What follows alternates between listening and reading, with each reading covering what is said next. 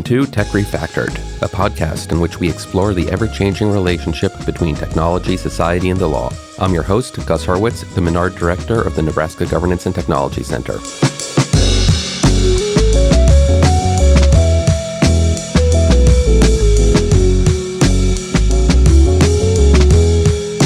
Today's episode of Tech Refactored is one of two special episodes that we have been producing along with some of our student fellows here at the Governance and Technology Center. The topic that we're discussing today was researched by the students themselves. They prepared the questions, they invited the guests for our discussion, and they will be conducting much of the interview themselves. I am pleased to introduce Salome Perez and Amy Barry as our guest hosts for today's episode of Tech Refactored. I am a PhD student in computer science. I work at the intersection of software engineering and artificial learning, where I use advanced repository mining and heuristics that cluster intents of units of software and machine deep learning techniques to study the syntax and semantics of source code patterns. I am Amy Barry. I'm a doctoral candidate in the Educational Administration Department here at the University of Nebraska Lincoln in the College of Education and Human Sciences. My research interests include qualitative research methodologies, leadership identity construction, and identity work, especially in the context of gender in higher education settings. Their discussion today is going to focus on the role of software in agriculture. And in particular, we're going to look at the cybersecurity challenges that are created by the increasing role that software plays in agriculture. So we start with addressing the big elephant in the room, which is software.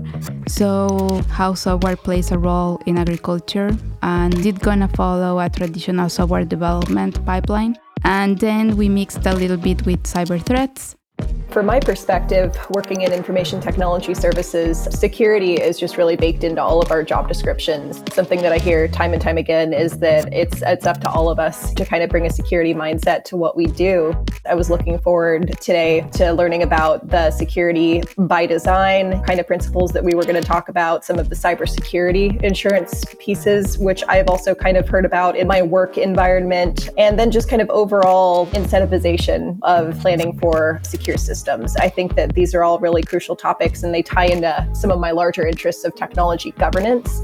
To discuss these issues, Amy and Salome are joined by two experts in this area of research, Santosh Pitla and George Grispos. My name is Santosh Pitla, and I'm an associate professor in the Department of Biological Systems Engineering at University of Nebraska-Lincoln. I'm George Grispos. I'm in the School of Interdisciplinary Informatics and I'm an assistant professor of cybersecurity. George and Santosh started collaborating on agricultural cybersecurity research in 2020.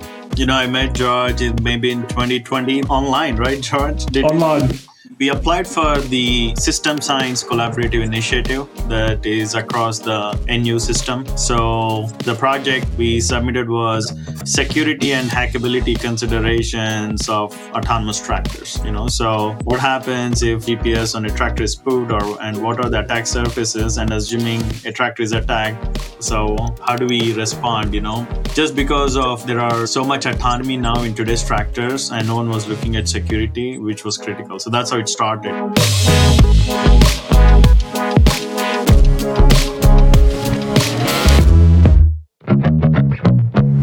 Hi, everyone. So, we are a student fellow group from the Nebraska Governance and Technology Center, housed in the University of Nebraska Lincoln College of Law. I am Amy Barry, and today my colleague Salome Perez and I are looking forward to discussing the future of security challenges in the agricultural field with two expert guests and Gus Hurwitz, the director of the Nebraska Governance and Technology Center. In this episode of Tech Refactored, we are going to discuss how security practices intersect with agricultural applications. And Salome, you can kick us off from there. Thank you, Amy. So, we would like to start with a warm up, quick game so, where we will have five words uh, that we will be saying to you, and we would like to know a free association that you could tell us for that words. It's just one word that we would like to know. Uh, what do you think uh, about the following? So, may I start, please, with Dr. Santosh? Yes. Okay, so uh, risk. Not good. like anything that comes first to your mind. Yeah, when I hear risk, I feel think that okay, how do you manage it? Mm-hmm. Uh, trust. Need to be earned. Mm-hmm. Uh, farm management. Very complex. Uh, big data. Lot of uh, lot of tools. Uh, robots. Awesome. Okay, thank you. And I will like to continue with Dr. George. So, MITRE? MITRE, as in the company MITRE, you're talking about? Yeah, the standards for the ones that build the standards for cybersecurity. Um, not enough. Okay. Cisco Talos. Complex. Uh, insurance. Always needed. Um, forensics. Underestimated. And proprietary software. A lot more needed.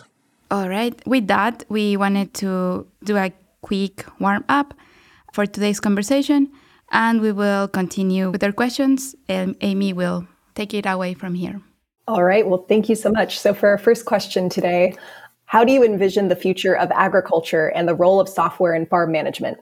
Um, I think the future of agriculture is going to be data driven, smart, and then autonomous. And software has a huge role to play with the future of agriculture. So, Just to add, yeah, any if anytime you introduce hardware that you want to do any of those things, you're going to need software to run it. Hardware on its own is, to use a, horrible word, dumb. Without the software actually making it do cool things, it's it's nothing. So you know, how do you get the autonomy? How do you how do you handle the big pieces of data? You need software. So we're going to see more and more software in various forms um, hitting farms and agricultural settings. just like a car, right?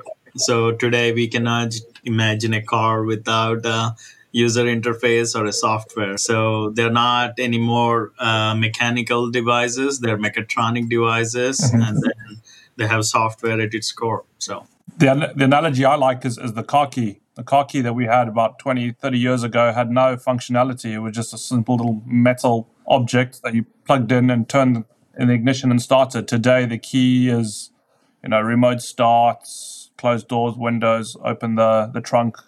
So think of that, that's all software as well. So the hardware on its own is nothing. The software is what's kind of driving everything on that front. Okay, great. Thank you. For the next question, what are some of the benefits and drawbacks of precision agricultural applications? And what are some key decision factors you recommend considering when deciding on adopting a digital app or piece of software to coexist with farm operations? yeah, I think there's a lot going on in that question. Um, so, you know, uh, precision ag apps are great if they're designed well, right? So, the user interface is key. Farmers are busy people. So, you need to spend a lot of time on the user interface, how usable it is. And then, um, also, it's so important that how does this software take in the data and how can we get data out of it so that we can make something useful out of it out of that data so so that's very important the uh, if you want to call it like the apis or application program interfaces right is very important for precision ag apps. How does this app connect with uh, let's say com- uh, software from other companies or data sets from other companies? So that is very important. If they're not designed well they're not going to be useful you know? So uh, so that those are some of the drawbacks. So a lot of thought needs to be put into the graphical user interface and then how uh, data can be inputted into the app and then how useful information can be extracted and the other big thing is uh, when we're talking about farming, a lot of times we don't have a 5G on the field, right? So, what happens if connectivity is not perfect or there's no good connectivity? How does the app respond to that? How does the app? Uh, what are the contingency strategy to save the data? You know, uh, so that's that's that's very important. Can I ask as a follow up, what are some examples of data that farmers might want to get or retrieve out of an app? Yeah, so one very important one is uh, yield data, right? So when you're harvesting crop, the farmer is very interested in knowing how many bushels per acre or how many pounds per acre of uh, grain I'm getting in my field. And then using that data, you could generate something called yield maps. So basically, you can visualize this data in a map that has yield with color coding. You know, so red means low yield and green means you know high yield and yellow means you know somewhere in between. So this is very useful information that actually farmers as they are harvesting the crop they're going to analyze because this is going to help them with next year decisions. They are going to identify that okay this part of the field did not yield me very well. So you know how can i improve my management practices for the next year? So yeah that's a good example. So from my view i would be interested in looking at the benefits and drawbacks from a security perspective um, touching on some of the things Santosh mentioned is not just what data, um, but effectively, do they know where that data is going? Is that data at rest secure? So, in other words, the device or the system that is running uh, the digital app or the piece of software is that secure? Is the software itself secure? Is it going into the cloud? Who has access to the cloud? I mean, as you know, farming and agriculture is a critical infrastructure in this country, and if we start using providers and services, let's say in countries which are not so friendly towards us, who has access to that data? You know, could it, could it be as easy as a one foreign government turning around to the provider and saying, "We want all the farmers' data in Nebraska to figure out how much of a yield they're getting this year." Um, so it's important, you know, when you choose an app or a piece of software, really dig into it from a security perspective and know where is your data going, not just you know from your mobile phone, for example, or a tablet it's going into the cloud and, and where's it going from there? Who has access to it? So, kind of having an, an, a good idea who could actually have access to information. Then, not only that, what if one day you decide you want to move from one service provider to another? So, like Santosh mentioned, last season's yield map will tell you which plot of you know or acreage of land didn't do well or did well. Um, what if next year you decide, hey, cheaper options just come onto the market? I want to be able to move my data, but you're now locked into one vendor. Um, so that's what we call vendor lock-in in terms of security, and that's terrible because if you've, you've lost all your data going forward, it's it's equivalent of someone just wiping out your hard drive. So that's things to consider as well. You know, can I take my data? How interoperable is it in terms of me being able to use it for various applications, various services? Similar to vendor lock-in, in that you know if it's locked to one person i can't transfer it from one application to another. I can't filter it effectively. It might be quite useless to me. And then the other thing to think about is what's that person maybe doing with your data on the other end? Are they potentially maybe selling it on?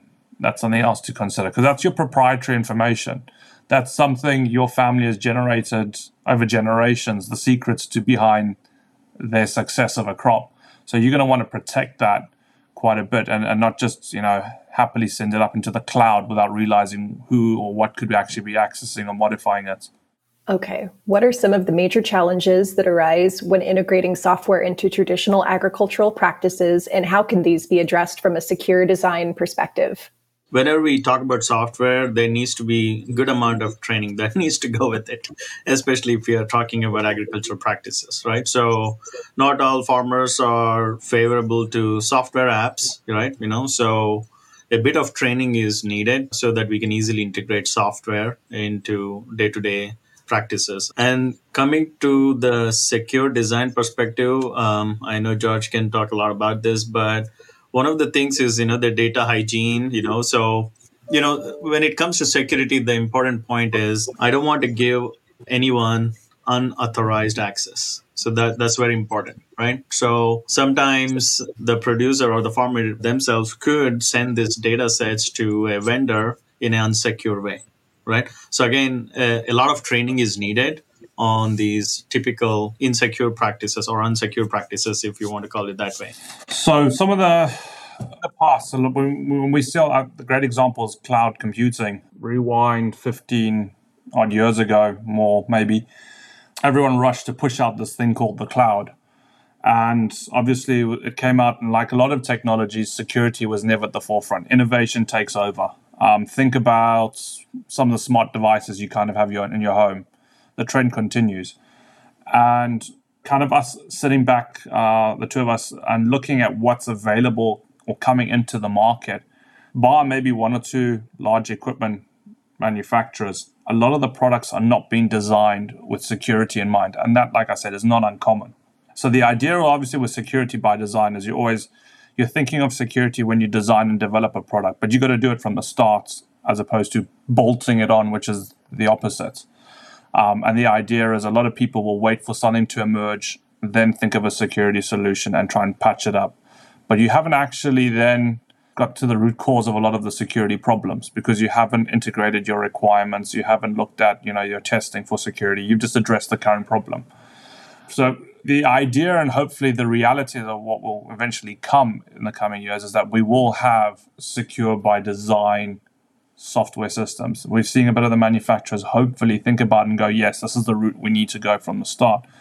And then it kind of does lead on to maybe the next point you'll talk about, and uh, I'll kind of jump the gun, but effectively, it's not just having secure by design and saying I'm secure by design, but allowing people like us to to actually take apart their security and say, hey, is this really secure?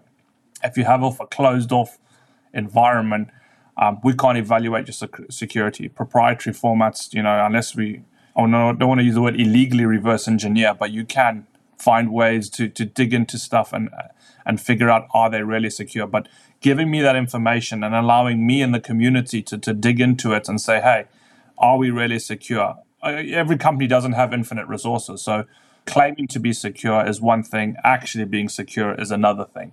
And the other thing we know is not everything is 100% secure. So there will always be some residual risk left over um, that can be exploited as new components and technologies get integrated into you know software and equipment. More holes will appear from a security perspective. Yeah, I think one example I can give is I work in the area of autonomous vehicles and agricultural robots. Um, so there's a lot of talk about AI. How do you make machine intelligent, right? So if if the let's say a tractor is driverless, it has to be smart in terms of handling obstacles, but also complete the task it is given to complete, right? But if you're not thinking about security from the get go, we're going to add a lot of vulnerabilities on the in the software systems of the machine.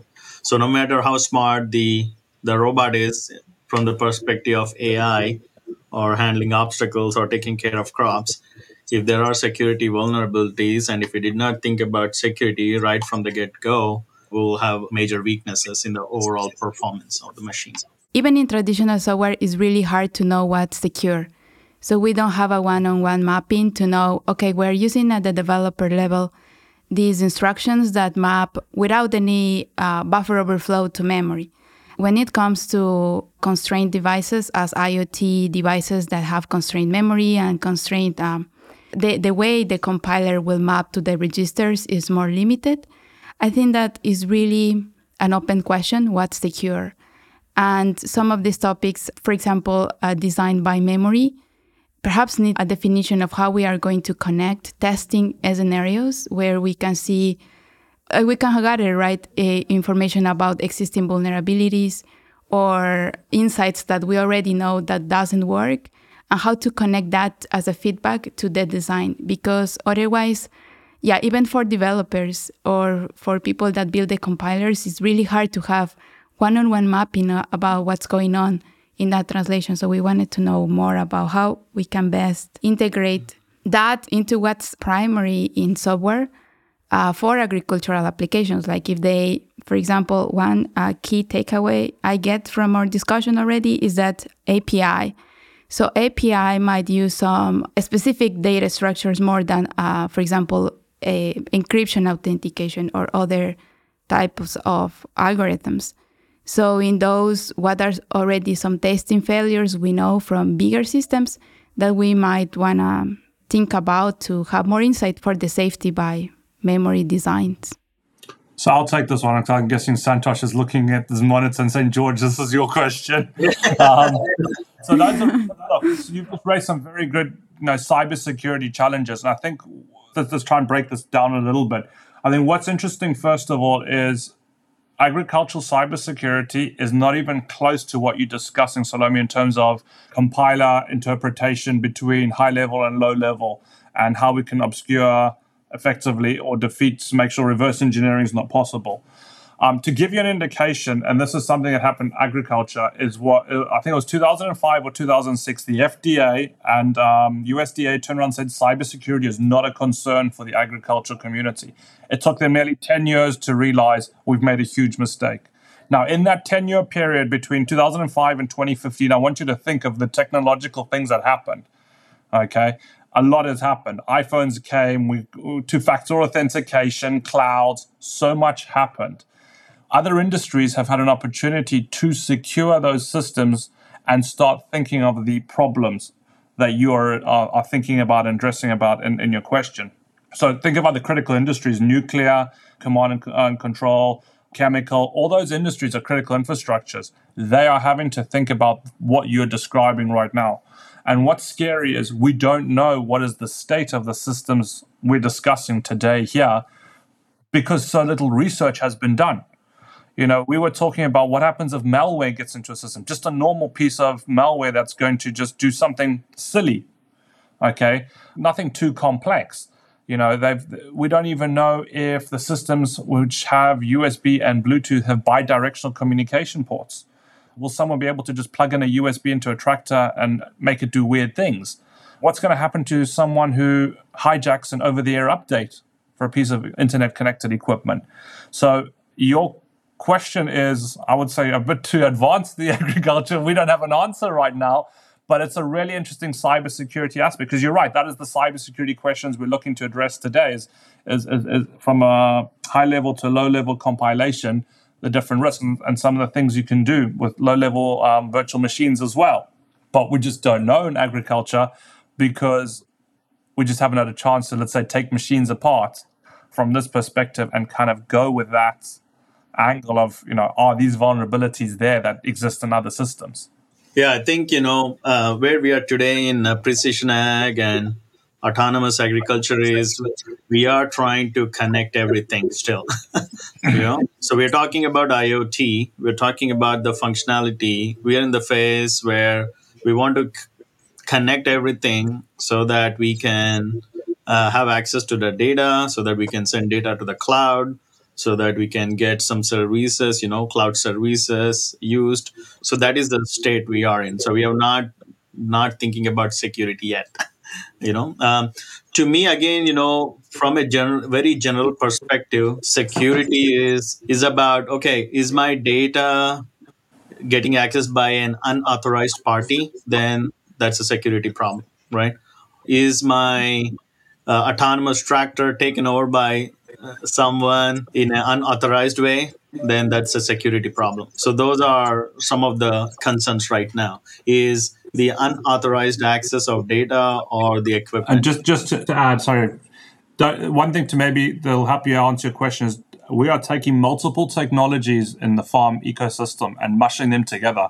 We're taking the cloud, we're taking IoT, we're taking big data. Any vulnerabilities that exist in those underlying technologies are going to be multiplied by three, four, five as we try and push out a precision ag application. I'll put that in air quotes. Okay. So that's one way to think about it in, in, terms of we're amplifying the security problems by adding more and more technologies without even realizing it. Because obviously, precision ag is, is, is um, kind of builds on various technologies, and that's going to inherently bring in more vulnerabilities unintentionally. Yep. Yep, for sure. And then that breaking point with security could begin in any of those different areas. So that that definitely makes sense. So Thank you so much for those great answers. For our next question, we're wanting to talk about licensed and open software. And of course, there are benefits and drawbacks to both of those software types. Could you talk a little bit about the trade offs between licensed and open software or secure software requirements that are critical to future ag applications, both in terms of maintainability and affordability? Yeah, I think um, a lot of trade offs, right? So, licensed software, the farmer does not have had to worry about a uh, buggy app, right? Like, you know, the li- license software provides, ensures uh, that the app is always going to work and it's going to be reliable. And the producers don't have to worry about its operation, you know. So, uh, when we compare that with open source you almost uh, need to you know understand how the software works and then you need to be you need to get ready to fix things by yourself so i think the agricultural or producer community is uh, quite different from uh, typical software users, right? So, so what uh, producers are looking for is uh, a reliable application or software that they don't have to worry about.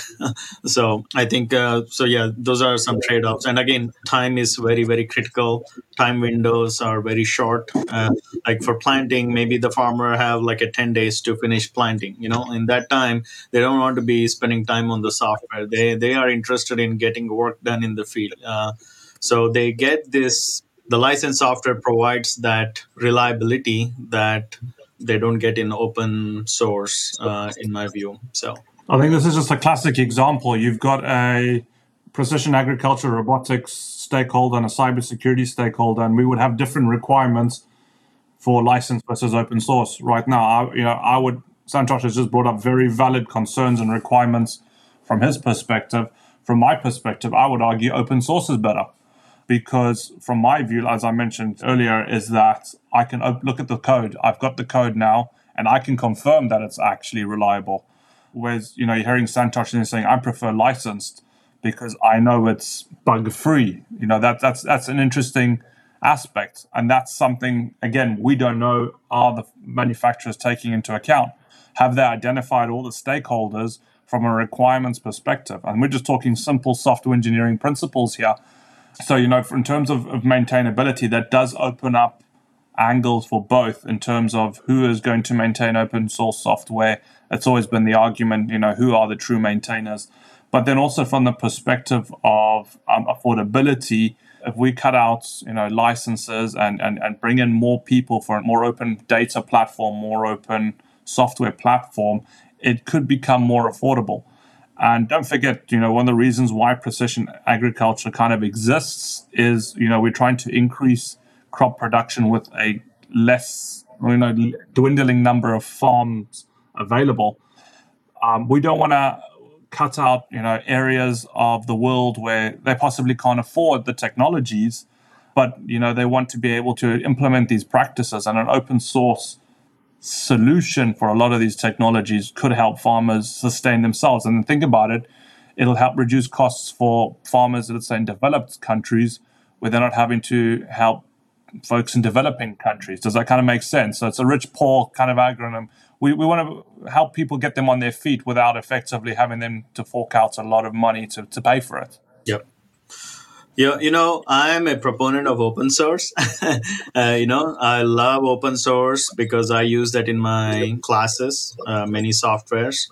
I think it's just the risk tolerance level, right? You know, for farmers, they're looking for something very reliable. If there is an open source consortium that would like to work on open source ag apps and they can provide that, okay, these are secure and reliable farmers would take it why not?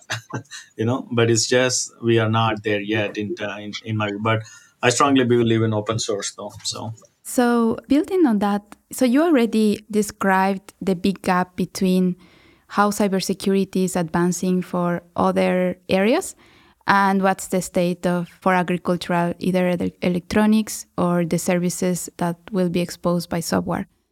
But i wonder your thoughts on how would you see interplaying these because right now uh, the topic of iot being plugged into agricultural settings has a lot of attention.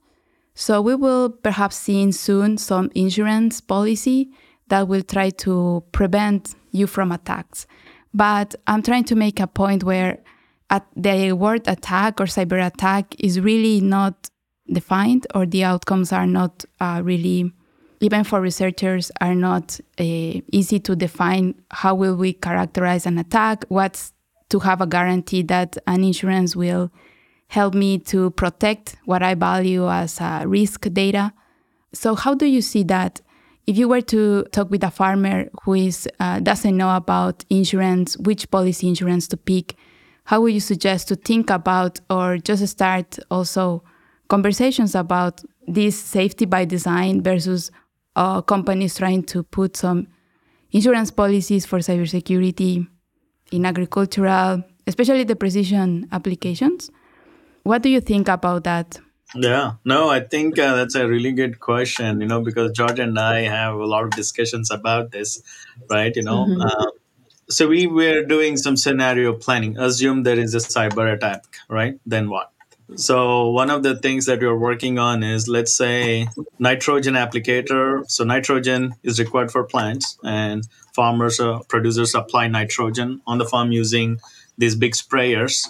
So let's assume that gets compromised or uh, hacked and then you're applying you know different rates instead of saying like 100 pounds per acre you're you're applying 500 pounds per acre you know so so then that's a problem right? And you wouldn't know that you applied a wrong amount until the end of the season because when you go to harvesting the crop then you don't may you might not have a crop you know because you you applied uh, wrong wrong uh, dosage you know of uh, this fertilizer. So we're trying to do that to figure out what's the dollar per acre loss or what is the profit loss maybe that's how we can get some awareness among farmers. Hey you know why you need a security insurance or these are some of the things that need to be thought about. And adding to that if there is uh, in the future if there are no operators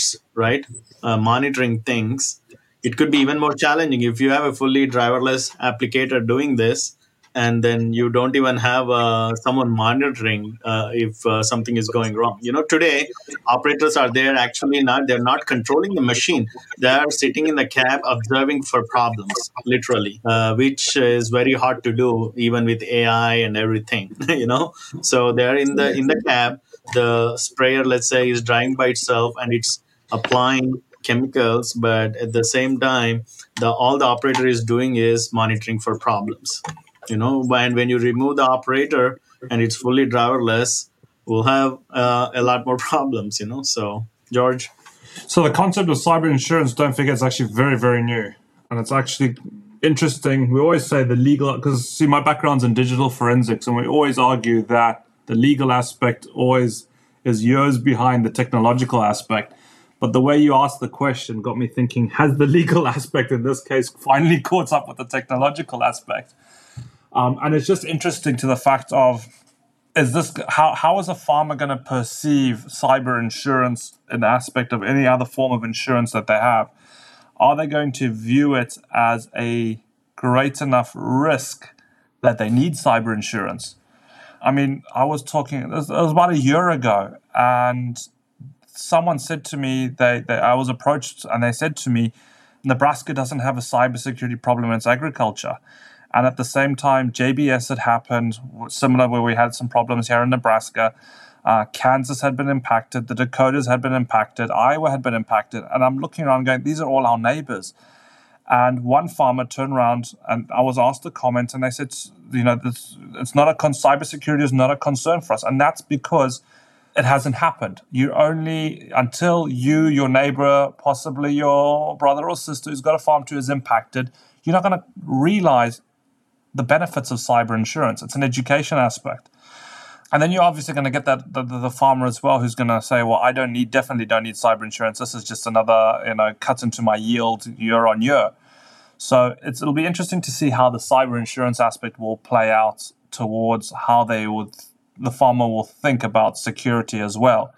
There is also the other side of the coin playing the devil's advocate in that will insurance companies overdo it with cyber insurance? You know, will they have so many clauses, you know, acts of God, if you want to put that way, in terms of when they eventually would pay out? Because if you think about the risks associated with cyber attacks and the risk possibly with hail, fire, tornado, those are, I would say, rarities controlled by the farmer. But what's going to happen if the farmer fails to update his antivirus for nine months and gets hit by a cyber attack surely the policy pays out. Okay, but then how do you find out? So the farmer goes, Well, I've got insurance, I've been hit by a cyber attack, time to pay out. But hey, hang on, you didn't update your antivirus. Oh, you didn't maintain your subscription here. So it'll be interesting to see how cyber insurance will play out in those cases, paying out for certain things, not paying out for other things, and then what effects that going to have on people going forward? Let's talk specifically in the agriculture community, taking out cyber insurance. So, one motivation to ask this question was that there can be many models, and there even cybersecurity might not provide the benefits because of the so many clauses where they cannot cover an accident. So, because we are early enough, maybe are there other models apart from cyber insurance that could help you have reliable software? That at the end is another way to protect also incidents like how is our ability to repair or be aware of uh, what are some security of software defects and how can they get repaired? So there was also a case where the dealership this was dealership software for a tractor. And uh, it's very expensive uh, sometimes to get the tractor back to the dealer, dealership company and get all the time that the farmer might lost because of the repair uh, done by the dealership they actually started to take an activism role. So they themselves figure out how to hack the tractor software and make the repairs. So in a way, that's also they are repairing their systems and they don't have to pay insurance. Well, this incident is a, at a local scale, right? Their data hasn't been exposed yet to internet or something they might need a wider coverage by cybersecurity insurance. But what do you think about that approach? Some of them uh, might find more that more hands-on approach and that has more control over their own code or, or their own software. I mean, it's, it's, it's an interesting discussion, but think back, tie this back to what we know about Apple devices. I think they're the best example. You know, you can't open up your Apple Apple device itself; you avoid the warranty. You know, the, the specific screws, etc., that you break and and things like that. It's an interesting discussion because we know farmers and agriculture producers, they like to repair their own things, save time, save money. It's the way things are done. In terms of the complexity now of the systems, is that a good idea?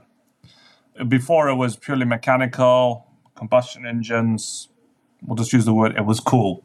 Now we've got CAN buses, we've got electronic control units, we've got all sorts of things. I'm not saying no one can figure it out, but what's stopping someone by mistake, as we say, downloading a piece of software off the back of a truck, putting it into a, a tractor, and then all of a sudden that tractor can be remote controlled without you realizing it. So going back to the open source argument, there's there's nothing stopping I mean, I, I, I like to use the analogy if it looks like Android, if it smells like Android, and it tastes like Android, it might not be Android. And that's true because, you know, you can write whatever version of Android you want, put it on the internet, call it Android. It's open source, can be downloaded, and I can control your phone and not store any of your data on your phone. Okay, that's the same analogy. You know, someone could download a piece of software for their tractor to, to make it do something, and they don't realize they've just downloaded some code that's malicious and it's going to effectively prevent that tractor from working for the next 45 days during harvest or planting. Or you know the data that it's being fed back to the driver in the, in the cabin saying one thing and the other thing is the reality it's not happening on the ground in terms of you know modifications to algorithms etc so there's that argument too. And then you think about it who's paying out in that case from the insurance perspective? But yeah i know you moved on. And said to me what other things can be done but it, it is it is uh, again the one that we don't have a definite answer for yet. I think uh, keeping the manufacturer in the loop is going to be important. And how do we do that? Maybe they need, they can have more trained outlets. You know, so instead of uh, one Apple store, can we have you know a certification for people so that they're authorized to actually repair you know so that could be another format you know. Train third parties so that you know uh, the manufacturer doesn't have to do everything. Yeah those uh, look also uh, promising strategies for alternatives to cyber insurance.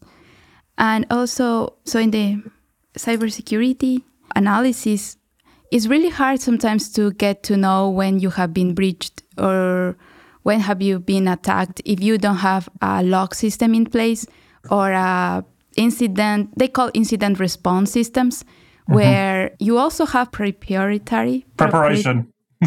Yes. Preparatory. Yes. Uh, so they have a code for example from big companies let's say company a. They build these systems where you actually get to code what you want to log for and without that, you don't have even a trace of what's happening in your system, like who breached you or who is download, downloading some specific extension of files that you might associate with the attack. So I'm thinking like uh, if it's already hard, like you have to have some software to do that. But how will that work to be able to detect? Uh, sometimes we already are there. There is these topics going on in in agriculture that a cyber attack we need to detect when we are breached or when someone is accessing our information. But really, it's not a straightforward process. So even you will have to have someone else software, a big company develop some log system so that you can build or code for those detectors and actually detect something. But that's a chain of chains in the software. You depend on someone else. And in a way, that's like a monopoly maybe model where, for example, if this detection uh, system from this big company fails, you will also fail. And that is one model. The cyber insurance is another model where you might not fix your code, but you can get money compensation and other type of legal compensation to repair. So, and then the if the, for example, persons that are developing software can also have that training for the users or do some sort of advanced testing, also stage into the product itself, so that it could also be a model. Uh, so, uh, with this, I wonder your thoughts. What is your, how do you see software detecting intrusions or data leaks or some sort of cyber threats in agriculture? Look, right. So let's rewind slightly. So right now, the attacks we're seeing in agriculture are ransomware attacks. Ransomware attacks are basically someone getting emailed the URL, an email, a link, or something. A piece of malware comes on. It's encrypting, and that's how the attack. Simple, easy. That is due to a lack of cyber security awareness and hygiene. Okay, the attacks you're talking about are hopefully not going to happen in terms of you know that's the great idea but they will happen unfortunately in that we are when we eventually see robots on the ground working you know pieces of ma- machinery being manufactured and actually coming out into the fields that is going to involve one of two models like you say. One if it's a closed source solution it's going to involve the manufacturer identifying algorithms for effectively detecting anomalies and malicious activities, or if it's an open source solution, is somehow the farmer being notified that this is the case. Now, when it comes to instant response, that is a good point. Think about a farmer way out west in Nebraska, away from the FBI, the federal agencies, any form of help. Hackers can be in and out of a system in minutes. They always have and they always will be. By the time someone gets out of a system and someone gets that help, they've gone. They can erase, they can vanish effectively. So that is going to raise an interesting point. Who is going to be the first response in an instant response scenario involving tomorrow's agriculture equipment? We'll call it tomorrow because today we don't kind of have that capability. So tomorrow's agriculture equipment, who is handling the instant response? And the way I like to do it is is the farmer a chief information security officer, an information security manager, the CEO, the security analyst, the incident handler, all the same person with one hat on. And that is the scary thought because this is, again, I'll reiterate, a critical infrastructure of the United States. And is today's farming operations going forward inadequate to meet tomorrow's demands? Does a farmer need to have a chief information security officer? Do they need to have security incident handlers, a security analyst, a pen tester on hand? Do they need to maybe hire people like me and you to help them buy their equipment properly? Because we think of the things that they're not thinking of from a security perspective. Because like Santosh said right now i don't think it's their concern. They're just caring about yields and money. You know we've got to kind of help them and say right um, have you thought about the detection of an incident if this happens? They're not going to be thinking about it. So it's down to people like me and you to kind of educate them and go hey this is something you've got to think of yeah. So the only thing I was thinking is, you know, ag equipment can work offline, right? so yeah, just cannot. so especially in this uh, internet world. So I think you know that's one advantage is there's a lot of push towards um, edge computing where this equipment is not actually connected to the internet only on a need basis it can be connected uh, so However, I think in the future where we have a situation where everything is connected, you know, all of this become very important and the intrusion detection becomes very very important. Almost you know i tell george like maybe we need uh, like a black box you know?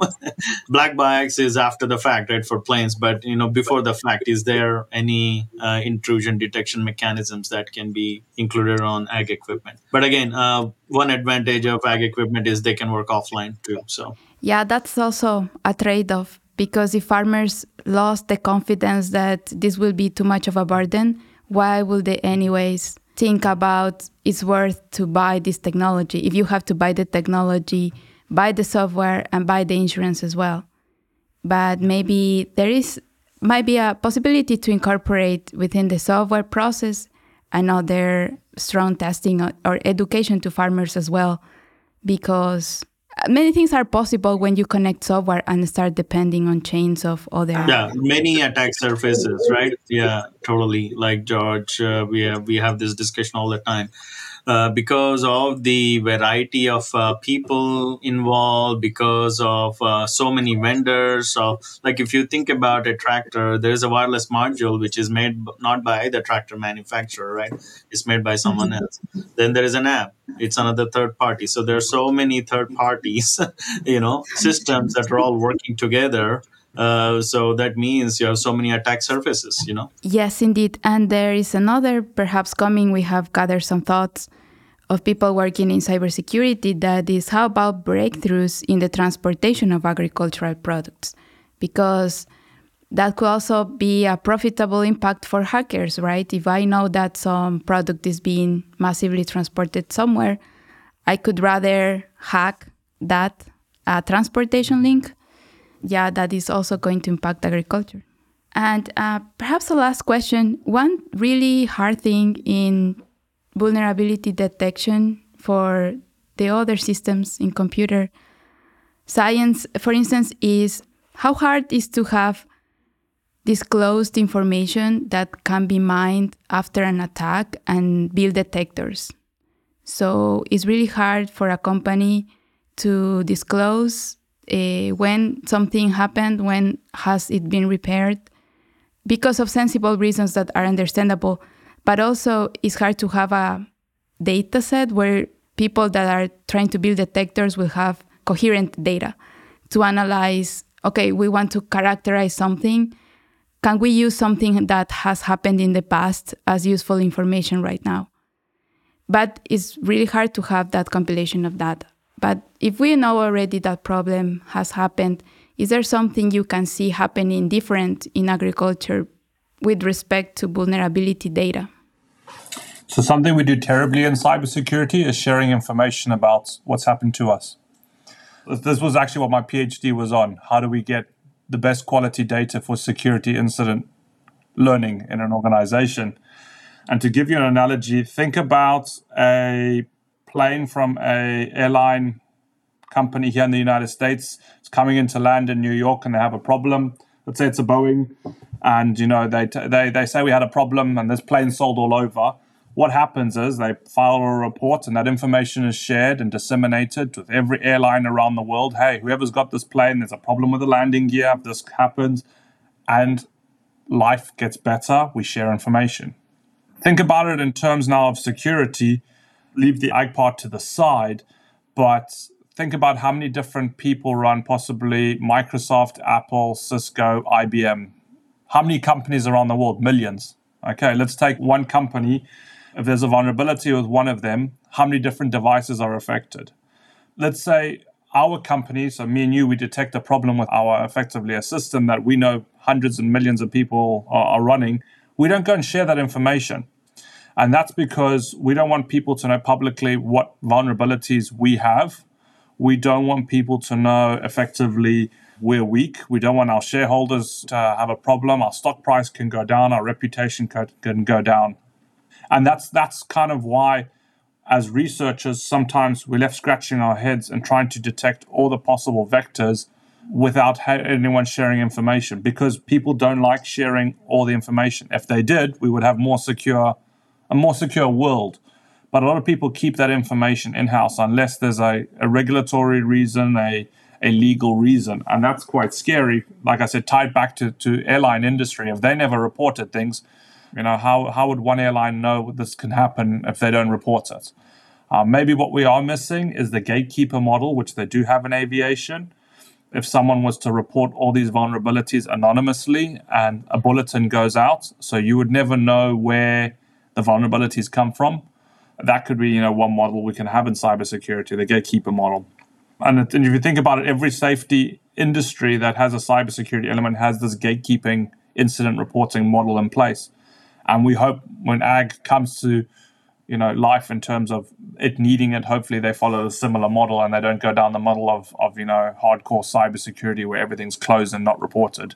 Yeah, that's interesting point. I wonder if the gatekeeper model uses some sort of anonymization because in the artificial learning there is a particular area where they study how to anonymize data. So there are powerful techniques out there for doing so. So, so you can look at it as two different ways. So the gatekeeper model would be I report it, and then you disseminate. You, the gatekeeper, I report it to you. Only you know who I am and what I've come across. So, you, so you've taken out the fact that I have reported it to you, and you disseminate the information to everyone else that is running the same product. So no one would know I'm affected. Okay. Um, the the problem I have with anonymization of security data is who's in charge of the anonymization. Because if it's left to the person doing the reporting, people and companies don't want to report. So they'll make things more obscure than what they really should be. So we're kind of defeating the purpose. You know, how, how did they get in the attack vectors and things like that? They'll leave that out. So if we leave it to the people that are supposed to be doing the sharing, they're not going to share it very well. So again, maybe do you need a gatekeeper to do that for them? So there is problems with both approaches. And would you think that a, ga- a gatekeeper could be a federal administration um, or government or industry or not a, not any? It's difficult to know. I mean, history tells us history. I mean, we've we've seen aviation recently how a federal model there has had problems. We've seen train crashes in Europe where they've had again government level uh, across the European Union problems. So industry again we've seen problems with that. So there is I don't think there's a model which is perfect. And I think that's the right answer in terms of every model's got its problems and, and we've got to figure out for each and every domain which is the one that fits better and works with the approach and take it from there. Yeah, I think a potential solution could be involving ag cooperatives. Literally, these are producers coming together, investing in farming operations. Uh, so it could be that, you know, a network of producers, you know, that could be reporting these. And um, because these are the people who are working day in and day out with equipment and technology. So they know what they are uh, what is normal uh, operation of equipment what is abnormal operation you know so maybe they can report. So just a thought. Just putting my researcher hat on i think this is a great question. You know george one of the things i was thinking is you know unlike other domains agriculture equipment especially we know what is a normal operation. You give like a certain path uh, they go the same path again and again do the operations we know anytime there is a deviation from normal behavior, we can detect within seconds. Uh, is that a cyber attack? Is there a software malfunction? Uh, I, am just going uh, on a research route here, George. I mean, it's, it is it is interesting. I mean, I, I will never forget when my wife was was in delivery and the nurse was watching the monitors for eight other women who were in labor she was watching blood pressures and all things. And I said to her, What would happen? There was one nurse. And I said to her, What would happen if I attacked this monitor right now? I said to her, and caused a fake blood pressure spike. She says to me, I would be running in that direction and your wife would be staying in this room. And I said, So what if I caused another one? How do you know these are real? You know, and that's the same analogy, Santosh, is, is, is how do we know that it's going to be real? How do you know it's a real attack? Because if we send out a piece of autonomous equipment and we think that it's going west, and in fact, I'm reporting back to the farmer it's going west, the piece of equipment, the meantime, it's going east towards the road and, and into oncoming traffic, the farmer's going to be none the wiser. Um, so there's got to be um, levels of trust, levels of assurance. Um, and that's again, like I've driven with the medical the side of life, the same same thing. But sometimes when it comes to digital systems and information systems, we've got to have that level of trust that it is going to do what we're expecting it to do. But as we can see, sometimes we can cause a lot of mischief, intentionally or unintentionally. Yep. Well, we certainly have learned many insights from our discussion. And just for a closing, we were wondering if we can have any of you sharing a cyber awareness fact that you have found useful to incorporate in your day to day lifestyle. Your passwords. Be very careful with your passwords, change them frequently. Passwords, people underestimate how vulnerable they are. If your Netflix account, for example, gets hacked and you use the same password to access university resources or your Amazon account or your online banking, all it takes is someone to get an email address off you, the same email address you use for your services, and they can access all your service accounts and services without even you realizing. So I think one thing people underestimate in general is choosing strong and healthy passwords as opposed to weak and, and, and repetitive passwords. I started using do authentication for everything, maybe almost 80% of my accounts. Is there any password manager that you recommend to use that you have find useful? Not in, not in particular anything that jumps out to say, hey, this one's perfect. So they're all the same.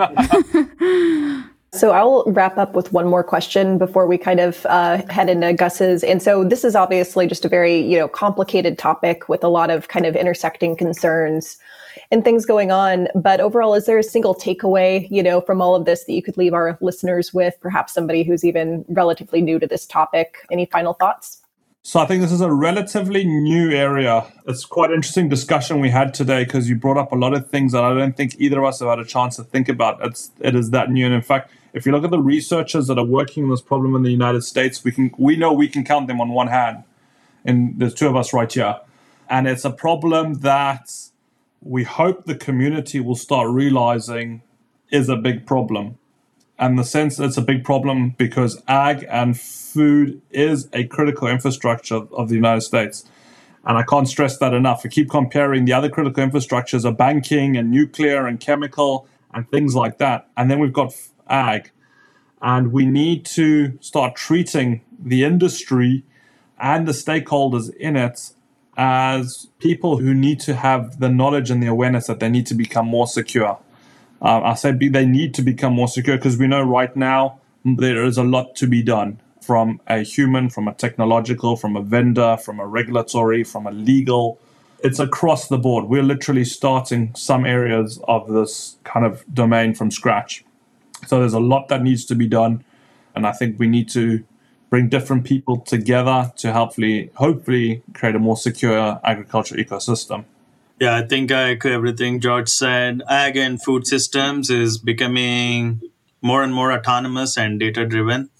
And uh, security by design is important, not just for ag equipment, but for the entire ag uh, food supply chain. All right, great. Thank you so much. With the topic of ag cybersecurity, uh, cybersecurity obviously is a huge issue, huge research area nowadays. What makes ag particularly unique or challenging from a cybersecurity perspective? There are many aspects to it. Um, so one of the big thing is the heterogeneity in the type of uh, ag systems. Uh, so we have IoT devices on equipment. We have connected systems, let's say in grain elevators. We have connected systems in animal production, right? And we have many types of data types, you know, images, videos, regular text, and and we have uh, a variety of workforce involved, you know and then equipment manufacturers involved, hired labor involved. So I think uh, ag and food production systems, you know, that you have people working in this sector who have different understanding of what cybersecurity means or who have different understanding of what hardware and software means so that's why i feel like it, it, it is uh, it's a very complex framework you know i think just to add we've got a previously highly mechanical ecosystem that has seen an influx of technology being thrown into it. And we've now got folks who were traditionally never having to think of potential vulnerabilities and things like over the air updates that are currently now just not sure what to do, I think, are scared to admit they're not sure what they need to do. So I think that makes it a very interesting algorithm to figure out.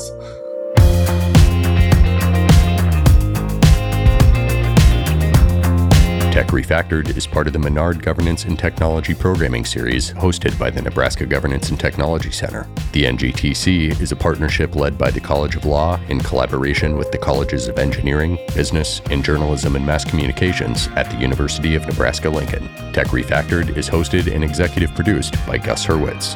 James Fleege is our producer. Additional production assistance is provided by the NGTC staff. You can find supplemental information for this episode at the links provided in the show notes. To stay up to date on the latest happenings within the Nebraska Governance and Technology Center, visit our website at ngtc.unl.edu. You can also follow us on Twitter and Instagram at UNL underscore NGTC.